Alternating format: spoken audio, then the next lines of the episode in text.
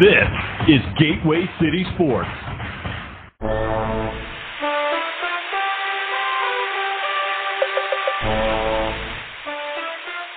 From Talking Sports on the Bleachers, it's the NCAA Report with me, Don Glenn, and my partner, Russ Robinson, a proud part of the Gateway City Sports Network. At Gateway City Sports, you're going to find articles and content from my co-host, Russ Robinson, Brian Swope, Gene Bonds, and even I check an article out a time or two. There's other podcasts, The Team of Rivals with Ron Nuttall, Pete Geddes, and Elliot Dewey. The That's a Winner with Ryan Jenkins and Josh Brown. The 2 for 3 with the Mighty Moose, Mike Stevenson, and the Derrick King Sports Show with Derrick King. Check us out at GatewayCitySports.com.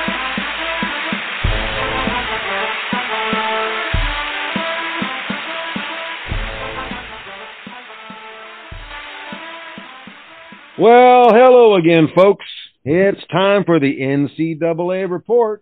And as always, I have my partner in crime with all the SEC news of the day, Russ Robinson. How you doing there, Russ? I'm doing fine, Don. Everything going okay with you? So far, so good. Still trying to come up with, fix some of the damage we've got to the house after that storm a couple weeks ago. But yeah, we kind of got some guttering messed up and got a window busted.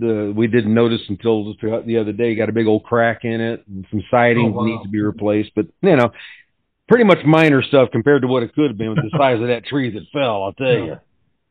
Well, that tree was almost 19 years old.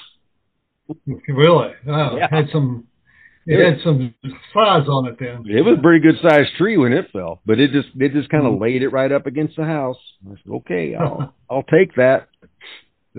What was really concerning us is that we just had solar panels put on the roof, and I was afraid those got damaged, but they came out and said nope, those are all fine. So good. That was good. So, but yeah, well, I mean, there are some things to talk about in the NCAA, and I think the first and foremost is I don't know if you were shocked, but the news that came out of Northwestern. Well, with Pat, yes, I was. I was surprised. You figure someone, Pat Fitzgerald, you just at Northwestern, you just didn't really see something like that coming out. And if I remember the story right, Don, is he said he didn't know anything about the hazing. Right. But when you read the descriptions and you just think, you know, how could he not know? Coaches should know what's going on in their own program, stuff like that. I mean, he really should. And whether he knew it and he was tolerating it, or he honestly didn't know, neither look is very good for him. Was very good for him. No, and I would imagine that's why Northwestern felt like they had to make a move. What was really interesting about the move, from the timeline that I saw, was they suspended him. On, I guess the report, the investigation started right after the football season was over. Wow. And then they suspended him on a Friday. They would give him a 2-week suspension after the report was published. The president of the university gave him a 2-week suspension. And then the next day, the school paper came out and published a lot of the report. And then 2 days later, the president fires him. Yeah. Okay. You know, so it was kind of like, was he hoping the report wouldn't get out and he just kind of give him the suspension?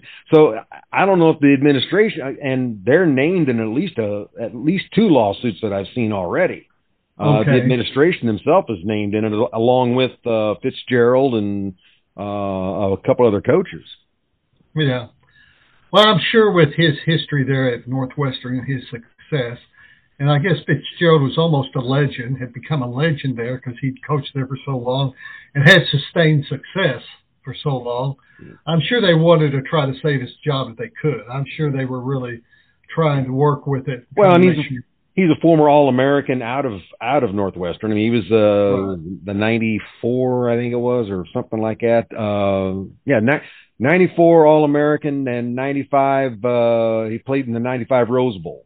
So. Okay. You know, so I mean, so he was pretty much a legend there at Northwestern because he was there for a few years, a couple years before he got the job when the when the head coach in front of him passed away. Well, actually, I think one that the guy went to Colorado to be head coach. He went to Colorado first, spent a couple years. I think he spent another year at Northwest Iowa or someplace like that. Oh, did he? Yeah.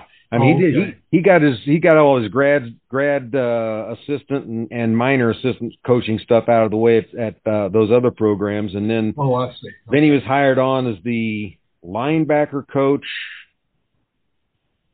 and I think assistant defensive coordinator at Northwestern. He was there for doing that for 6 years, and then got promoted when the coach passed away.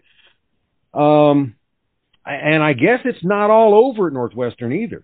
They fired the baseball coach for not hazing practices, but I guess he was trying to force players to come back early from injury. He had from what some described and I don't want to make it sound it's worse than it is, but there were some allegations of racial preferencing going on. Mm-hmm. He supposedly made inappropriate comments to a female staffer. He'd only been there a year. And the thing is, all these allegations and the investigation into him started before the baseball season started. Mm. Okay. And the report came out, and from what I read, and I wrote about it, and the article's up on Gateway City Sports, that the Human Resources Department, Northwestern, said that they needed some remedial action needed to be taken. And this is before the baseball season started. Northwestern chose not to do it, and then they fire him after they fire Fitzgerald. Now, some reports said that they were going to fire him anyway, but mm-hmm. Why would you wait so long after the season was over before you fire him for next year? Right. You know, I don't know if the football scandal brought more of the baseball to light, but now there's also talk from one of the civil rights attorneys that's been hired that he's gotten kids from wrestling, from the softball program, that are claiming the same kind of hazing issues. Hmm. Okay. So I don't know what – as I said earlier in our pre-show, University of Northwestern has now hired former U.S. Attorney General Loretta Lynch. She's going to lead a review of the hazing that was going on. And in the quote, it says that Lynch will be reviewing the processes and accountability mechanisms in place at the university to detect, report, and respond to potential misconduct in its athletic programs, including hazing, bullying, discrimination of any kind. The school said the results of the review will be made public. So there is that. According to the president of the university, Michael Schill, hazing has no place at Northwestern, period. I am determined that with the help of Attorney General Lynch, we will become a leader in combating the practice of hazing in intercollegiate athletics as a model for other universities. We will provide all our students the resources and support they need and do whatever is necessary to protect their safety and to ensure that our athletics program remains one we can all be proud of. Mm-hmm. So I don't know where that's going to go. Like I said, they've already fired two coaches. Now, the other interesting thing, I'll get your take on this. The interim coaches they named are both first-year assistant coaches. Hmm. Yeah. They didn't take anybody that had been there long-term on the staff. What do you make of that? Well, I think that's understandable. I'm not as tuned in with the Northwestern situation as you are, but just from what you're telling me and from what I've heard, you don't want someone who's too ingrained in what was going on there. Mm-hmm. And as things should come up in this investigation, if they've hired a former attorney general to conduct it, then the other heads could be flying soon. And, you know, you want someone who's just been there a year who probably isn't as tainted by it. Gives them a chance to give a better reboot. I'm sure whoever, I don't know who the Northwestern, I mean, I heard, but I've forgotten who they've hired. I'm sure next year they'll be doing a job search for a new head coach and someone from the outside. I mean, you know, of course, depending on what happens, you know, with this new guy, and I'll get his name for you in just a second here as we talk about it. But David Braun is the new head, is the interim coach. And I guess he made this statement that, you know, they were asking him about that. And he said about the hazing, and he said he would not comment on it, obviously. But said that he was going to ensure that, you know, the program was going to be run correctly, and that, he was proud of the way the team has come together since the firing to try and change the culture, if you will. About that. Sure. So there is that. So, another program that's under a little bit of a, and I don't want to call it a fire, because there's been nothing, no concrete, nothing, and nobody's really blowing a whole lot of horns about it. But there was a report that came out of Minnesota. Now, P.J. Fleck, he's been there 6 years now as the head coach, said some former players went to a outlet called the Front Office Sports, and it's an online magazine like anybody else. But they said they interviewed several former players and staff members even that said they described the environment fraught with intimidation and toxicity. And referenced what they called the Fleck Bank, which is a system that allowed players with enough coins to get away with positive drug tests and other violations. Now this Fleck Bank is actually kind of neat, though, really. I mean, it's very innovative if you think about it, because what it says is it tracks community service, including visiting patients at the medical center, and, you know, helping out with schools, other things like that, studying habits, and things of that nature, that all positive, that you get positive coins, I guess, in this bank. Now, how they're using those coins in the bank may be a little freaky, you know, but so I don't know what's going to happen with all that. One player said, I had a teammate who was supposed to gain weight, and he would have to drink three protein shakes in front of Nickel, which is one of the coaches, and the staff before he could leave. He said he started defecating pink liquid later. You know, other former players said the athletic trainers did a lot of things because Fleck forced their hand in the medical room. Fourth player said that whenever we'd be getting guys back early, they should have been minimizing the seriousness for injuries, or they didn't minimize seriousness of injuries. He said maybe that shouldn't have been done. But now the university, of course, they are not coming out against anything, against Fleck at all. They're kind of backing Fleck because of his overall positive image with getting the players involved in the community and whatnot. So we'll see what happens with that one, too. I'll have to keep an eye out for that down the road. You know, because like I said, because Fleck has actually turned that program around in 6 years. Well, he inherited from Jerry Kill, who started the turnaround there. Fleck has sustained it, so he's been good. He's been good for Minnesota. Yeah, he's been good for Minnesota. Northwestern, got them on the brain. Nebraska's Matt Rule, he's not promising the world, but he's promising to try to get rid of some of the mistakes that were happening under Frost. Yeah. Well, Rule has a good background, so we'll see how that works out. It's been tough for Nebraska coaches. It's been kind of gradually on a downward spiral, and it didn't happen overnight. You know, ever since Dr. Tom Osborne retired, You know, I forgot how many years ago. That's been over 20 years. Might have been 25 years ago. He retired. Every coach that since then has gradually, it's gone down. And they went to the Big Ten expecting to be one of the dominant schools, and they're kind of middling schools at best is what they turned out to be. So, yeah. I guess the Big Ten media days were held. Not a whole lot of real groundbreaking news or anything like that. Other than Illinois hired Jim Leonhard now as a senior football analyst. He was the former head coach, I think, at Buffalo, was it? Okay. I can't remember 100% where he was actually from, but he was one of the ones that was rumored to be that was up for the job when Bielema got hired. Oh, okay. He was supposedly one of the guys in the mix.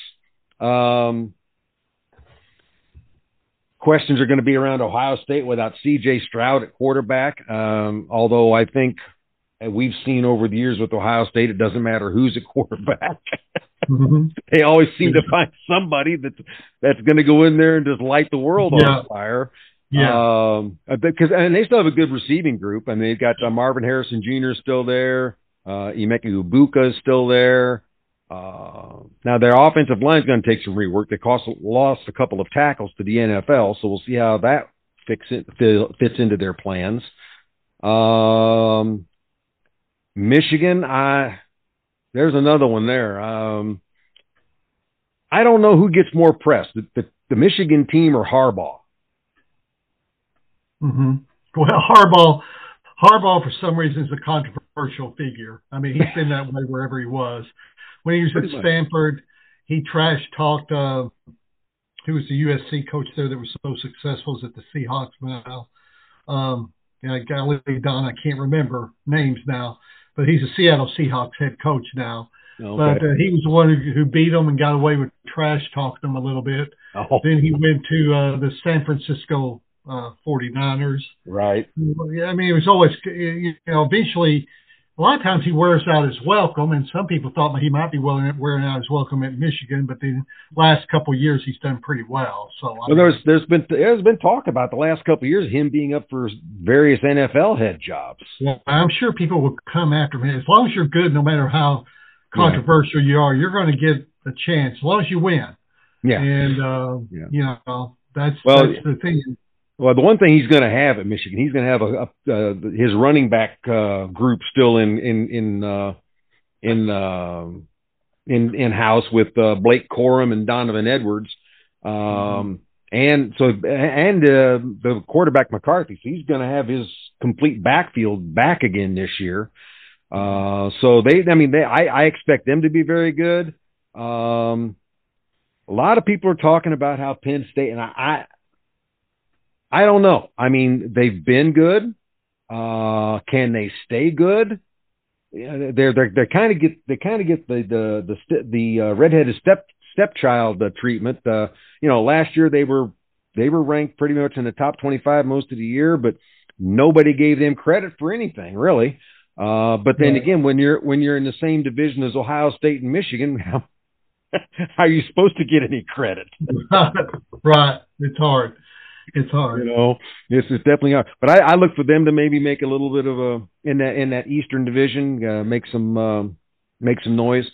The Western Division, I think, believe it or not, and now some people yes, I know I'm an Illinois fan, so I got a little bit of a bias in here, but I think there's, with the exception of maybe Nebraska and Northwestern, anybody in that Western Division can win the division, I think. Illinois, with Altmyer now at quarterback, they've got they lost Chase Brown, but they got a couple of really good kids coming up in the backfield with McCray, Reggie Love III. They've still got Isaiah Williams at the receiving corps. They made some replacements for Witherspoon and Sidney Brown. So I think they're in good shape. But I don't think you can overlook, as we were talking about earlier, with Minnesota. I mean, they're still a team that's going to have to be reckoned with. I think when you look at Iowa, they were one of the best defenses in the Big Ten last year. They had a better defense than Ohio State and Michigan as far as when you took a points against and stuff like that. So I think they're always going to be tough. Indiana showed that they've got a little bit, and I'm not as up to date on what they were able to bring in as far as recruiting wise as I should be, but I know they did have a nice recruiting year. So, you know, there's those four teams, any one of those four teams, and then Purdue's always going to be in the mix somehow. And it's going to be interesting this year with Bielema and Ryan Walters for that Purdue-Illinois game. That's going to be a fun one. If Illinois-Purdue wasn't a rivalry before, it is now. Well, I would say so, and that was an interesting hire by Purdue. Usually they go for offensive coaches, and they hired a defensive specialist. So, I mean, that will be interesting. But he's a young guy who's kind of an up-and-comer, so. Yeah, well, yeah, and I think that was part of it. I think, you know, a lot of these schools now, you're seeing so many of the older coaches, you know, leaving the game or just, and especially in basketball, it's happening too, but you're seeing a lot of these older coaches leaving the game or just not interested in leaving a program they've been at for a while. And so I think a lot of these schools, I mean, Deion Sanders at Colorado, you know, I mean, he's not necessarily a young guy, but he's an up-and-coming coach. You know? Oh, yeah, yeah. You know, so I think when you're seeing something like that, I think a lot of these, you're going to see probably a lot more over the next couple of years, a lot more of these coaches that are assistants or that have been, you know, coordinators for a long time are going to start getting their just deserves, if you will. Right. So season starts up in Labor Day weekend usually, which is usually the end of August, first day of September or something. Yeah, so a couple of the month we should have some games to report on. Mm-hmm. So what's going on in the SEC? I saw something on Facebook the other day, and I don't know where the discussion started because I couldn't track it down. But they were talking, of course, Colorado, I guess, is coming back into the Big 12. Mm-hmm, mm-hmm, mm-hmm. And somebody made the comment that Missouri should do the same. Missouri's not going back. I wouldn't think so. It's one thing. Colorado's running back to the Big 12 because the Pac-12 is kind of falling apart. Oh, yeah. You're losing USC and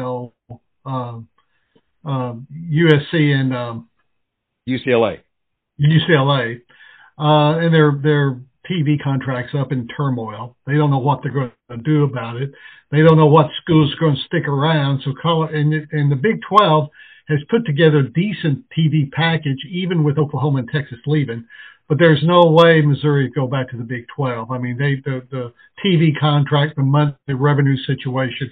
I mean, it's a whole lot better. They'd be really stupid if they did that. It'd be financial suicide for universities. Yes, it's stupid because the Big Ten and the Big 12, I mean, the SEC have the best TV packages and the best revenue situation in any other conference, and everybody would like to come into their conference. You know, that's why Texas and Oklahoma came willing to the SEC and accept their deal. Right. And the same way with USC and UCLA. So, I mean, there's no run going back. I saw that too, Don, but that's not going to happen. Yeah. I mean, I had to laugh when I saw that. I'm like, are you somebody seriously considering this? Oh, yeah. Considering saying this? Are you kidding me? I mean, I get what they're saying. If you go, if you know, with the way things are going, if they go back to the Big 12, they could actually rule the Big 12 in football, pretty much. I think. I mean, because they were doing pretty well before they left, and of course, the SEC's a bigger, tougher conference in football. But you know, they're not going to go back. I mean, they're just not going to do it with all the money they're spending on facilities and everything. Yeah. They can't afford to take a pay cut. You know, if you bought a $500,000 house and you decided, no, I'm going to take a job that pays cut my pay in half. You're just not going to do that. You know, well, you couldn't afford it. Yeah, and actually, Missouri hasn't done that bad in football in the SEC. No, they've won two division championships. Right. They're 6-6 the last four years in the regular season. So no, they're not a disaster there. They need to take a step forward, but you know, no, I mean they're fine. They're not leaving. They're it's not like they're at the bottom of the division every year and wondering what the hell they're doing there, you know. No, they're mid-pack top team, really, kind of. The SEC meetings, the thing that dominated it was one thing, the conference realignment, the scheduling issue, Don. They got Oklahoma and Texas is coming in and how they're going to handle that with the scheduling. They thought that by 2024 they would be setting up a schedule where every team would have 3 permanent opponents and 9 rotating appointments. They go to I said that wrong, Don. 3 permanent opponents and 6 rotating opponents. 9 conference games. They have 8 now. They came out of it with they're going to stay 2024. With 8 opponents, but work in Oklahoma and Nebraska. And the conference schedule is already set for 2024 and who you're going to play and everything. So that will be interesting. They eventually will probably go to 9 games. They're just not ready. They haven't got anybody convinced to do it yet. And it depends, trying to keep rivalries in place and everything like that. So it'll eventually happen. But that was one of the things. The other thing they took on that was kind of controversial, Don, was NILs. Missouri, The state of Missouri came in, and some of the other states did too. I forgot the other states. I think maybe let me pull it up here, Don. I had it. I think it was Nebraska.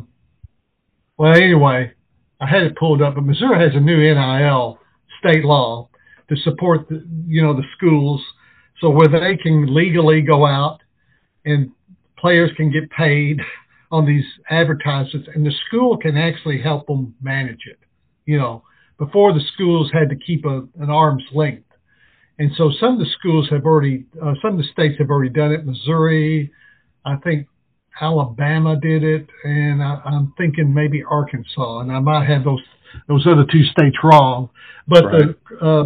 The SEC Commissioner Greg Sankey wasn't happy about that. He and some of the other conference commissioners want a national type where Congress comes in and sets up the rules and standards of it, and everybody plays by the same rules. But Missouri one of the states that stepped forward and took care of it, and it's kind of unusual. Missouri's usually not leading the pack, and they're one of the states leading the pack, and it's set up to help Mizzou in their recruiting and helping them with NILs. So that was one of the big things that came out. And I didn't pay a lot of attention to what the other schools were doing. I mean, I read some of the stuff, but basically Eli Drinkwitz usually comes to these meetings and likes to take shots at other teams and coaches sometimes, and he kind of behaved himself and didn't draw too much attention to himself. So so the big thing was scheduling and the NIL issues. That's the things that came up. Yeah, I'll get back to you mentioned the SEC schedule. The Big Ten came out with theirs in June and how they're going to handle USC and UCLA coming in. It's kind of going what you're talking about with the SEC, where it's 3 protected rivalries and then 6 rotators. But the one thing, as we'd all tried to figure out what was going to happen, I guess there says here that they are eliminating the divisions in the Big Ten. So it's just going to be one big old conference.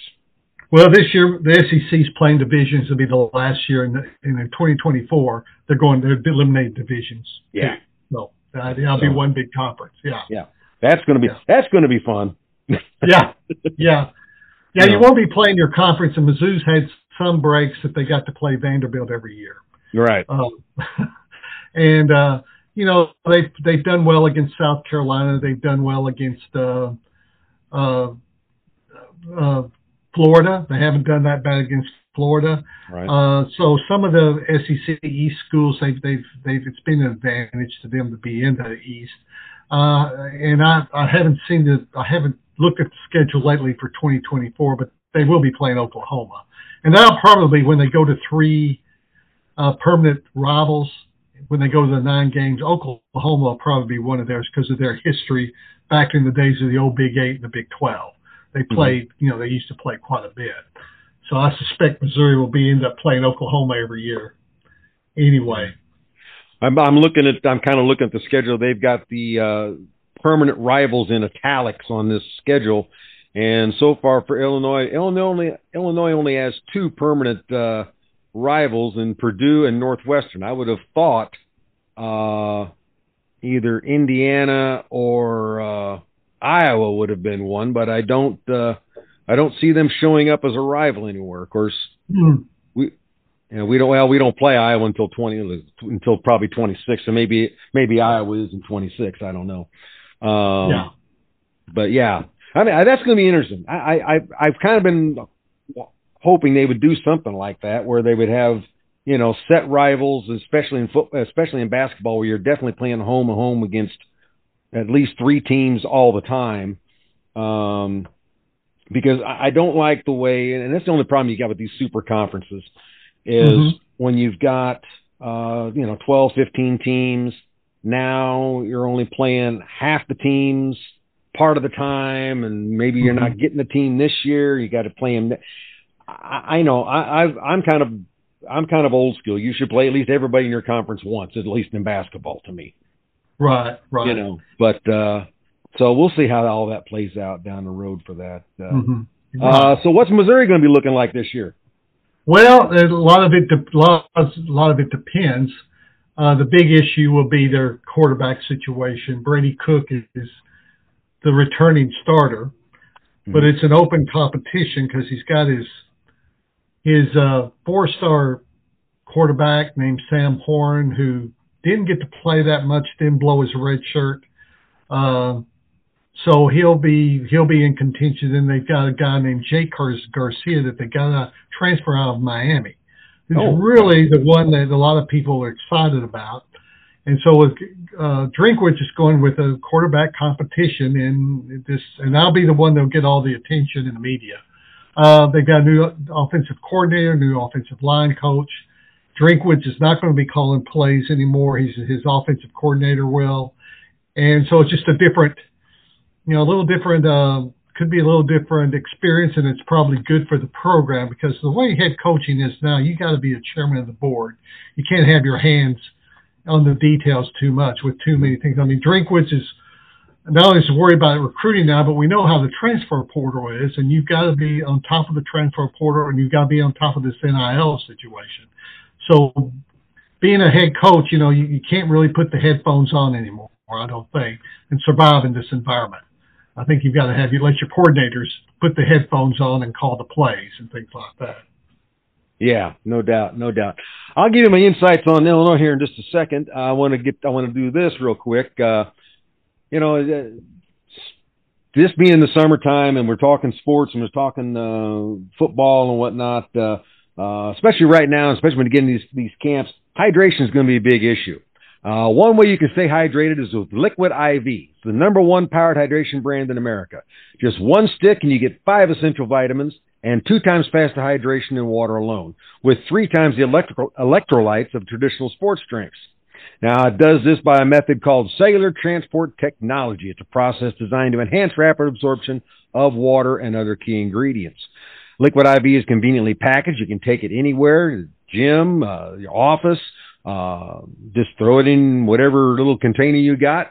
They've got a lot of different products like the electrolyte and hydration support for workouts or just outside work, daily immune support, which I've been doing lately. The immune support thing that they've got helps your body fight off certain things, colds and whatnot. They have an energy multiplier. It's comparable to 1 to 8 ounce cups of coffee, but it's a lighter taste and more refreshing.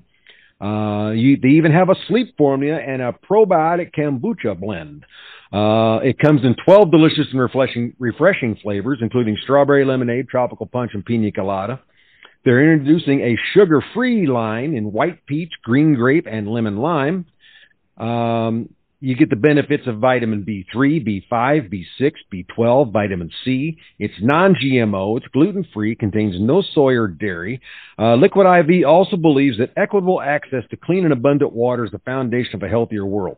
So Liquid IV partners with leading organizations for innovative solutions to help communities protect both their water and their futures.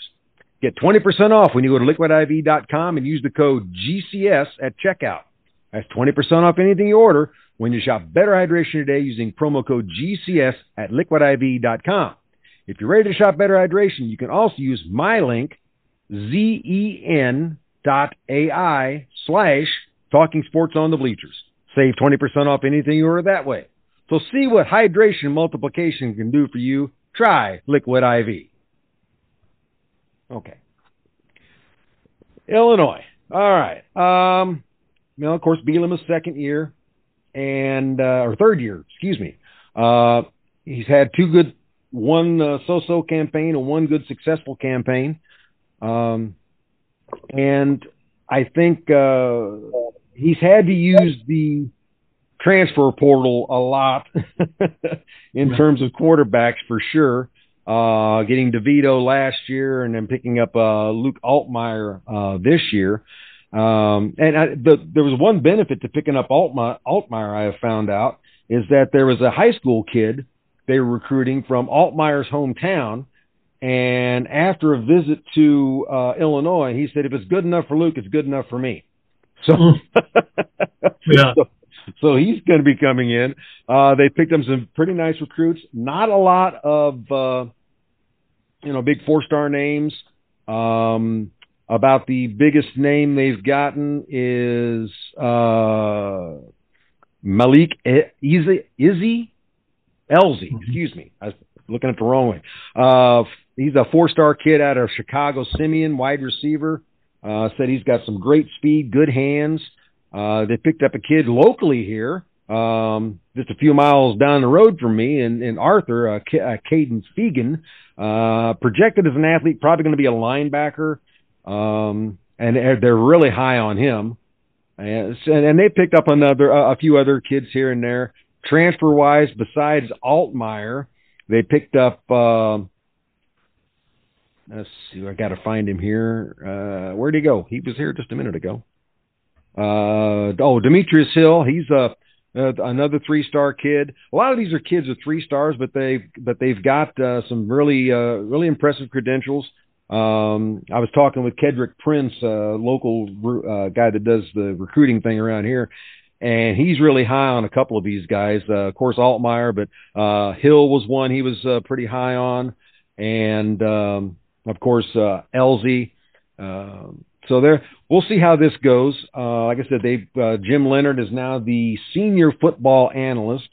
One thing somebody pointed out when they announced the Leonhard hiring was that if you look at what Bielema has been doing, he's not just putting together a staff at Illinois. He's putting together a group of top-flight coaches. When you talk about a Leonhard when we talked about Ryan Walters who left, and some of these other guys that he's brought in, Barry Looney Jr. I mean, he's bringing in guys, the coaches that they've got a pedigree with them. It's not just guys that have been an assistant here or an assistant there. They've got a pedigree with them. So I think that's going to turn this culture around more than anything else. And of course, winning 8 games last year didn't hurt their recruiting efforts, and then getting 4 guys to go in the pros in the first 5 rounds. That kind of bodes well for kids that want to come here and make a name for themselves. So I think we were 8 wins last year. I can see 8 wins this year. I can see maybe 10 if the ball bounces right a couple times. So I think we're going to be in challenge for that Western Conference title, be the last Western Conference title in the Big Ten. We've got a shot at it, I think. I guess the biggest hurdles we're going to have to overcome is going to be probably, I think, Purdue and Iowa. A lot of people are still thinking Wisconsin's going to have a resurgence. I'm not so sure about the Wisconsin thing. They did kind of come back after a disaster start last year, but we'll see how that goes. So it'll be interesting, but I think he's got some kids in place. And the good thing about Altmyer is at least we won't have to go for a quarterback in the transfer portal for at least another couple years, because he's got 3 years left. So that, I think, was one of the big things that he wanted to get a quarterback. I mean, he's got some good freshmen right there on the team, but you know, they didn't get a chance to play much last year, the redshirt freshman, I'm saying, and he's got the true freshman coming in. I don't know the last time a Big Ten school turned the program over to a true freshman at the start of a season. I'd have to go back and research that. Yeah. I think Illinois is going to be in pretty good shape. Like I said, we'll just see how the season all plays out, you know? It'll be interesting, especially since it's the last year of divisions. I know Missouri, some of the thought is if Missouri's going to win another division championship, this has to be it. But I've looked at the schedule, Don, for Mizzou, and they really need to do better than 6-6. And hopefully there's 8 wins on the schedule. It's always hard to tell. A lot of it will depend on how well they do in the non-conference. They'll play South Dakota to open up. They'll play then Middle Tennessee State, Kansas State, and then Memphis to open the season. And then they go to Nashville, play Vanderbilt. So they have a chance to be possibly 5-0, 4-1 before they hit the meat of their schedule. So that's, and Drinkwitz really needs to get the team over the 6-6 hump this year. He really does. And he got an extension at the end of last year in November, December.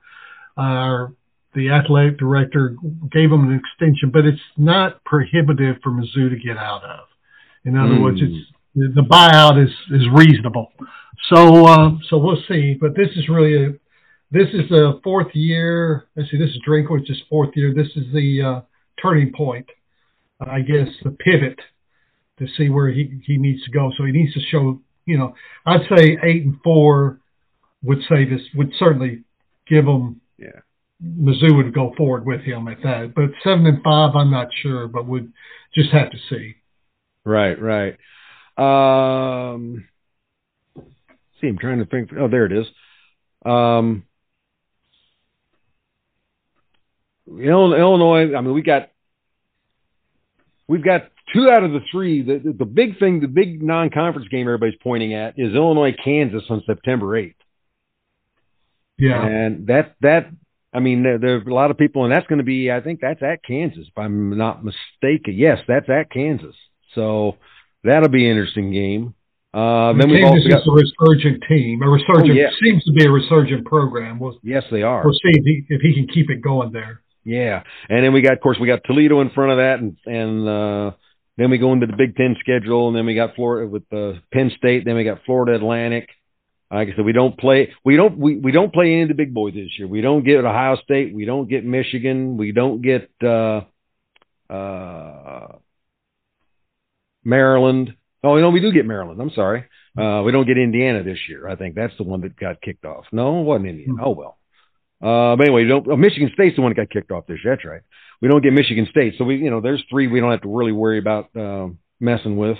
But like I said, we've got all the others, and I think probably the 2 games that are going to trip us up, Big Ten schedule-wise, that we could stand a good chance at losing.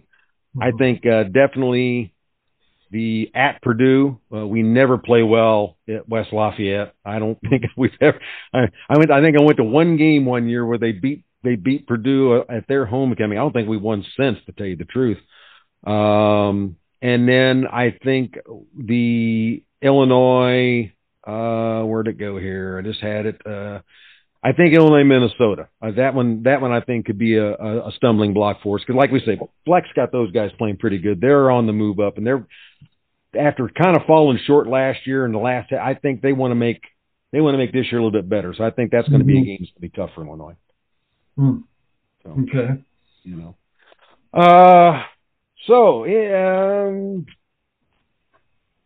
You mentioned NIL earlier. With all this that's been going on, how do you see the NIL playing out as we keep going with this? I think eventually that the Congress will intervene and set up some rules, ground rules, for nationwide for all this, so everybody can get on the same page. I think having 50 different set of rules all over the country could be a disaster happening. Right. They've got to get a grip on it. Don, I think on the NIL, the recruiting, the transfer portal, I'd like to see them get better control of that again. I don't know if they will, but the NIL is something that really can be it can be destructive if it's not handled right. And I think the transfer portal, I'm agreeing with you in the NIL, but I think the transfer portal, I think it's going to take care of itself once we finally get out of all the COVID players. Okay. You know, all those players that have that extra year because of COVID. I think once we finally get out of all those guys, I think then you may see that transfer portal. At least I hope you see the transfer portal start slowing down, because I'm like you. When you've got, what was it this last year, over 1,000 kids entered in the football, in football, and like 900 in basketball. I mean, yeah, that's crazy, you know. I don't know if it does the fans any good, because you get a kid coming in and you think, all right, great, and next thing you know, he's transferring back out to somewhere else. I mean, right. I mean, they have put some rules on that too, of like saying you only get one immediate play transfer. So you transfer 1 year, you're eligible to play immediately. If you transfer again, you have to sit out a year unless you apply for a waiver. So at least they've done something. So that may curb some of it, but I don't think it's going to. Like I said, as long as the NIL is in place and as long as we got these kids running 6 years now, I think that's going to stay high. But hopefully that'll get under control. But I agree with you. I think as far as the NIL goes, they are going to have to somehow. Either the NCAA is going to have to institute a policy, which I don't think they've got, the organization has the teeth anymore to do that. I think we've seen what that is. I mean, the institutions have more control over the NCAA than the NCAA has over the institutions. But I think it is going to have to come down to a congressional thing where it's like, okay, here's the rule for kind of like what they did with Title IX. They're going to have to do the same thing with an NIL, I think. Right. Yeah, I think so, and I don't see it going on like it has been. But until it's kind of wild right now, and like I said, with certain states setting up NIL rules and making it permissible, and certain states haven't addressed it yet. It just really, it's going to be a mess trying to figure it out. So, I hope they get it straightened out. Yeah, me too. Well, I think that's about all we got for this week or this month. Like I said, next month we'll have some football camps, training camps have been going on, so we'll have a better idea of what our teams are going to do football-wise. Right. And maybe some more information on certain things going on within the world of college sports. So let everybody know where they can find you when you're not talking with me. Well, I'm doing a Mizzou Musings column at Gateway City Sports. I haven't done anything since the end of the basketball season, but I plan to get a couple things out in August on the football season coming up on Mizzou. Probably talking about some of the things we talked about tonight, Don. So, and I also do some blogging about the Cardinals at Redbird Ranch, so you can find me there too. So anyway, probably be trying to get something out about the free agent. Yeah, I got to work on deadline thing. I got to work on something like that. Lately I've been hitting the on certain players. I did a thing on Gorman, and I've done one on Wynn. I think I'm going to look at a couple others here down and see some player profiles, because right now there's not much to talk about when you're talking about the Cardinals. So. Other than a good player here that you want to highlight. So, well, for my partner, Russ Robinson, this is Don Glenn. We want to thank our other sponsors, Sean Wiley and the Wiley Group. We want to give them a shout-out. You would contact them at 636-764-6294 for all your insurance needs, or you can go to Sean Wiley at allstate.com. And remember, you're in good hands with Allstate.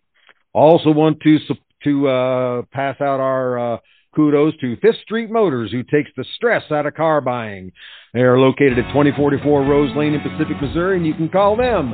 Call Don or Brandon at 573-259-1306. Tell them Don Glenn from Talking Sports on the Bleachers and Russ Robinson from the NCAA Report sent you. So for my partner, Russ Robinson, this is Don Glenn. You guys have fun, stay safe, and we will see you again. Goodbye, everybody.